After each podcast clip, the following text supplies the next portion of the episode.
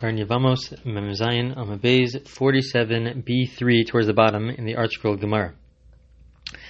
The Gemara quotes from the Brisa, Echad Ger ve'echad Eved Meshuchar. The Gemara says that uh, the same laws apply to a ger, to a regular convert, as it applies to a non-Jewish slave with a Jewish master. And so the Gemara is going to ask, what exactly is the comparison between the two? How are we comparing the, the, the two? So just a little bit of background into an Eved Kanani, into a non-Jewish slave for a Jewish master. The non-Jew actually goes through a conversion process. Um, it ends up being really a two-step process if you are a non-Jewish slave for a Jewish master. When you become a slave, uh, so they have a bris milah, they have a circumcision, and they go to the mikveh. They go to the mikveh for the purposes of uh, some level of Jewishness. It's discussed in the Rishonim, in the earlier commentators, what exactly is this level of conversion. According to some, it's a complete conversion. According to others, it's what's referred to as a mixus. It's only a partial, whatever that means exactly. It's a partial conversion. And then when they become free, so then they go to the mikvah again. And there too, there's a discussion: is the need to go to the mikveh again? Is that on a biblical level? Is it on a rabbinic level? That really, on a biblical level, they are already completely Jewish. It's just a rabbinic requirement for them to go to the mikveh again, and then they become fully Jewish. That is that is the process. When they are uh, still slaves, so they are obligated in the mitzvos, but not in all mitzvos. They are only obligated in the mitzvos and the commandments uh, that are uh, that women are also obligated in. So they have a, the status of being obligated in mitzvahs which are not time bound. If they're time bound mitzvahs, and then they are exempt. Uh, presumably, uh, it's learned out from a shava. It's learned out from a way of connecting words to uh, to the obligation that women have. But the fact that they're only obligated in time bound mitzvos, uh, non-time bound mitzvos, perhaps is the idea that is that they are slaves, and so therefore they are slaves to their masters, and so therefore they cannot be obligated in time bound uh, mitzvos. Um, and again, there's a question as to whether or not this is a complete conversion or just a partial uh, conversion. Uh, the big question, and this is the big question that comes up, is that is this a forced conversion? Do we force this non-Jewish slave to convert, or do we not force this non-Jewish slave uh, to convert? Are they doing it willingly? And so we will see that in the beginning of the Gemara, the Gemara is discussing at some stage in the process there's a similarity uh, to uh, to a regular convert, and so the Gemara wants to assume at first that the similarity is that they have to do it willingly. They have to accept the mitzvahs upon themselves willingly, uh, there's a discussion at which stage. We mentioned that there are two stages. Is it, is it the first stage or is it the second stage? That that itself is a discussion. Is it when they first become slaves or is it when they become free? That is very much unclear. Uh, but at a certain point, the Gemara assumes originally that at a certain point they do have to, in fact, um, accept upon themselves the mitzvahs. The conclusion of the Gemara is that they do not. This is, to a certain degree, a forced conversion. Uh, however, we will see on Memches Amam Beis later on in this week's recording that this is really not so simple. That even though technically might work to have a forced conversion, uh, we will see uh, that many are of the opinion that they they read the Gemara to say that in the end of the day, if they do not actually accept upon themselves willingly, so then we cannot um, we cannot convert them. Whether it's a, on a biblical level or, or on a rabbinic level, we will discuss that. Uh, but in the end of the day, we will see on Memchesim Beis, it is really not so simple. It could be that uh, they're not allowed, uh, they would not be allowed to become slaves unless they do so willingly. Uh, they would have to convert willingly. And the idea is that the slave is now part of the Jewish household. They are living with the Jewish family. Um, and once they are becoming a slave for a Jewish family, so then we want them and we need them to convert. And that if they do not want to convert, we will see there's a discussion. Maybe they cannot even become your slave. You are not allowed to keep them as a slave. So let's let's see the Gemara inside. The Gemara says as follows: level mitzvos. Uh, one would have thought that the connection between a convert, a regular convert, and this non-Jewish slave is that they both have to accept willingly the mitzvos. The problem is as follows. Raminu. We have the following price. We're in Begerav, but Evan Mishachur ain't We have a price which says that they do not have to accept upon themselves the mitzvos if they are a non-Jewish slave. So how do you explain this? So the Gemara first wants to give the following explanation that it depends on a different issue. There's a brisa which discusses a totally different type of situation. There's something called the Esha Sifas Toar, which also requires much uh, analysis, but just a brief introduction to Esha Sifas Toar is uh, when there's a rule that a, if if the Jews are in battle, they're fighting in battle, and there would be in those days uh, there would be uh, women who would try to seduce the Israeli, the Jewish soldiers, and so the Torah says because they're in battle, and it's such a a difficult situation that they're in, um, and even their sense of morality is lost because they're in war, they're killing, um, and they have such a strong desire for for these women who are. Uh, it used to be that they would try to seduce them, uh, so therefore the Torah said, you know what? Let's create some sort of process in which uh, they will be it will be permissible for you to essentially marry this non-Jewish woman or at least have relation relations with her, sexual relations with her. But the purpose is to create some sort of process where uh, maybe you won't be able to have relations right away, but first she has to go through some process, which we'll, we'll discuss later on uh, in a different recording.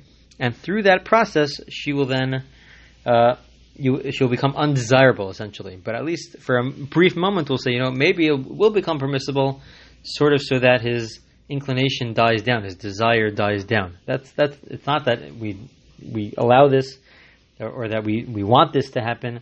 Uh, no, it's it's allowed just so that uh, we create a situation where he thinks the Jewish soldier thinks it's permissible, but it's really not. Now, in that context, we have the following brisa because it says Amar of Lo Kasha Harbashim Ben Elazar Harabanan.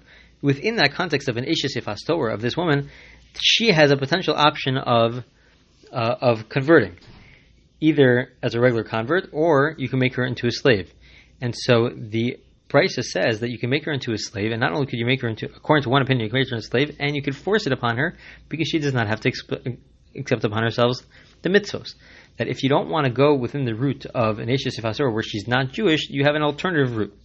What is that alternative route? So it's a dispute. The Brisa says as follows: The Tanya. According to the first opinion, the Tanna Kamma, uh, either she could become this woman, stay as this woman who's not Jewish, or if she accepts upon herself the mitzvos, she becomes Jewish. She can convert, regular conversion. However, Shimon ben Elazar Omer, Shimon ben Elazar says, no, there's another way. Not that he's recommending this, but he's mentioning there's another way in which she could become Jewish shivchos, l'shem miyad. Essentially, he says, well, you could force her to become a non-Jewish slave because you have taken her captive at war, and you could force her to become a non-Jewish slave, and then you could force her, free her, and force her to become fully Jewish, even though she's not accepting upon herself the mitzvos. And so the Gemara at this stage says, you know what? This is a dispute about whether or not a non-Jewish slave uh, could we could force a conversion without them accepting mitzvah. So according to the second opinion, we could force a conversion. According to the first opinion, we can't without them accepting the mitzvahs. Uh, and that's what the Gemara assumes at this stage. And just like this is true with regards to this woman who was taken captive at war, so, so too it's true with regards to any non-Jewish uh, slave. That's what the Gemara assumes. Now the Gemara just explains, Amar Rava, my time in Rabbi Shimon ben Elazar, what's the reason according to the second opinion that says uh, that uh, you could take her as uh, to become a non-Jewish slave and, and, essentially force her to convert. The slave called Eved Ish Miknas Kefes Eved Ish Velo Eved Isha. It's based on a verse. The verse says that uh, it says that this person you could have a slave of a man. So the Gemara says, "Evid uh, ish for. Is it really possible that you can only have a non-Jewish slave for a man, but not for a woman? Of course, you can have a woman who has a non-Jewish slave. Evid ish atamal bal korcha atamal ben ish bal. But the point is the Gemara says no. When it says Eved Ish, it means that only with regards to an Eved, only with regards to a non-Jewish slave, you could do it. You could force it upon them.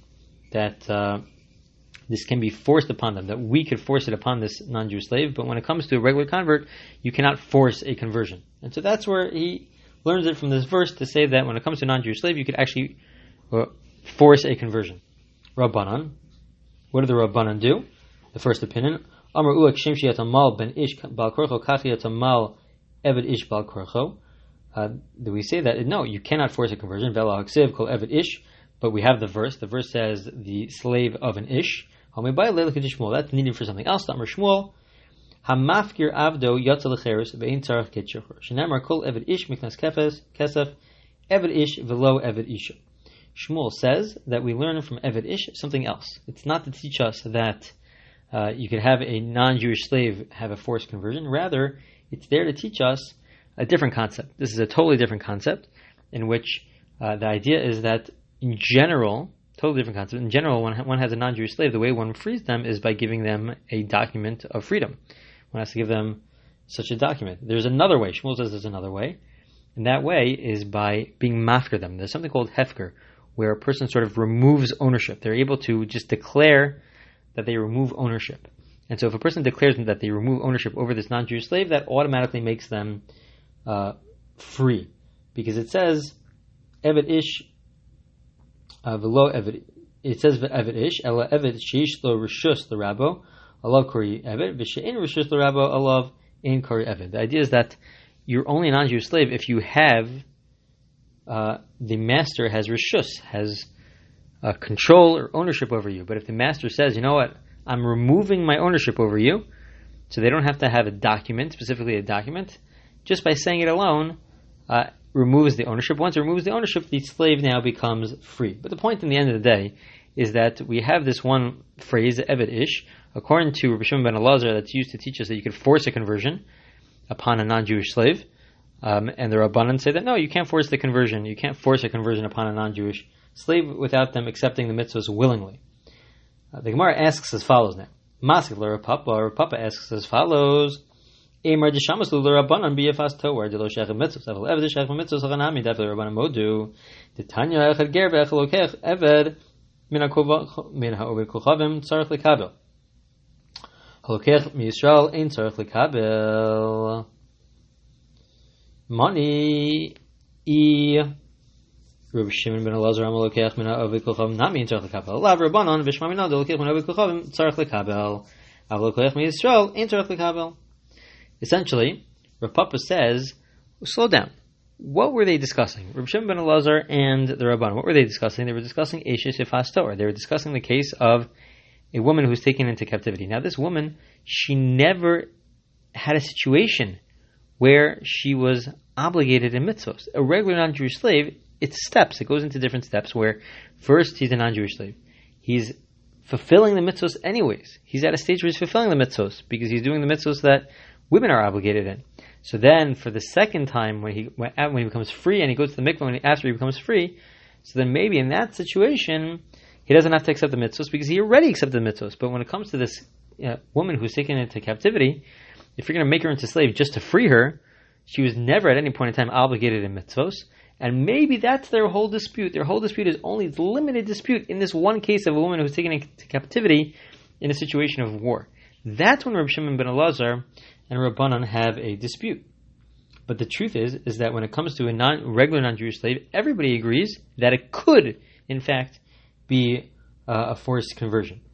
And they say we even have a brisa to support this because the brisa says that when it comes to a ger, a, a non-Jew uh, who converts, or when it comes to a non-Jewish slave who is bought from a non-Jew, they have to accept the mitzvos. But it's bought from a Jew, they do not have to accept the mitzvos. So we say that that's referring to the Rabbanan. It must be that that's referring to the uh, first opinion, uh, because they differentiate between buying it from a Jew versus a non-Jew. So we see from here that even according to the first opinion, when it comes to a regular case of a non-Jew who's a slave for a Jew, there too we could force the conversion. They do not have to accept upon themselves the mitzvos because they have already been fulfilling the mitzvos uh, prior to that. So that is what the Gemara says. So the Gemara then asks, Ah, velakasha echager ve'echad ever mishacher kitana inyan tefillah. Ah, the Gemara asks, but we in the original brisa. This all comes back to the original brisa. The original brisa connects a ger, uh, a regular convert, to an evan mishacher, to a non-Jewish slave. In what way are they connected? So the conclusion of the Gemara is to say that, you know what, both require going to the mikvah. At the end of the day, both require going to the mikvah. However, and this is the main point, there is still a very, very big difference between a non-Jewish slave and the regular convert. When it comes to a non-Jewish slave, everybody agrees. According to the, according to the conclusion, everybody agrees that you could, in fact, force them to convert once they become free without them accepting upon themselves the mitzvahs. They do not have to accept upon themselves the mitzvahs, and yet you could force them that when they become free, they have to go to the mikvah and they become a fully Jewish. Uh, now, again, we will see on uh, Memchesam Beis on the next staff that this is real on the next Amud that this is really not so simple. That we'll see that there, the way we read the Gemara, it could be that really they did have to accept upon themselves the mitzvos at some point in time. So this is really we have to wait and see until we see later on in the Gemara to see the bigger picture. But as of now, uh, the Gemara does seem to say that uh, we could force. There is a concept of a forced conversion, and that applies to a non-Jewish slave who has been accepting upon themselves the mitzvos already when they were a, a, slave for their Jewish master. Once they become completely free, then they don't have to accept upon themselves the mitzvos. We still force them to convert because they've already been fulfilling many of the mitzvos.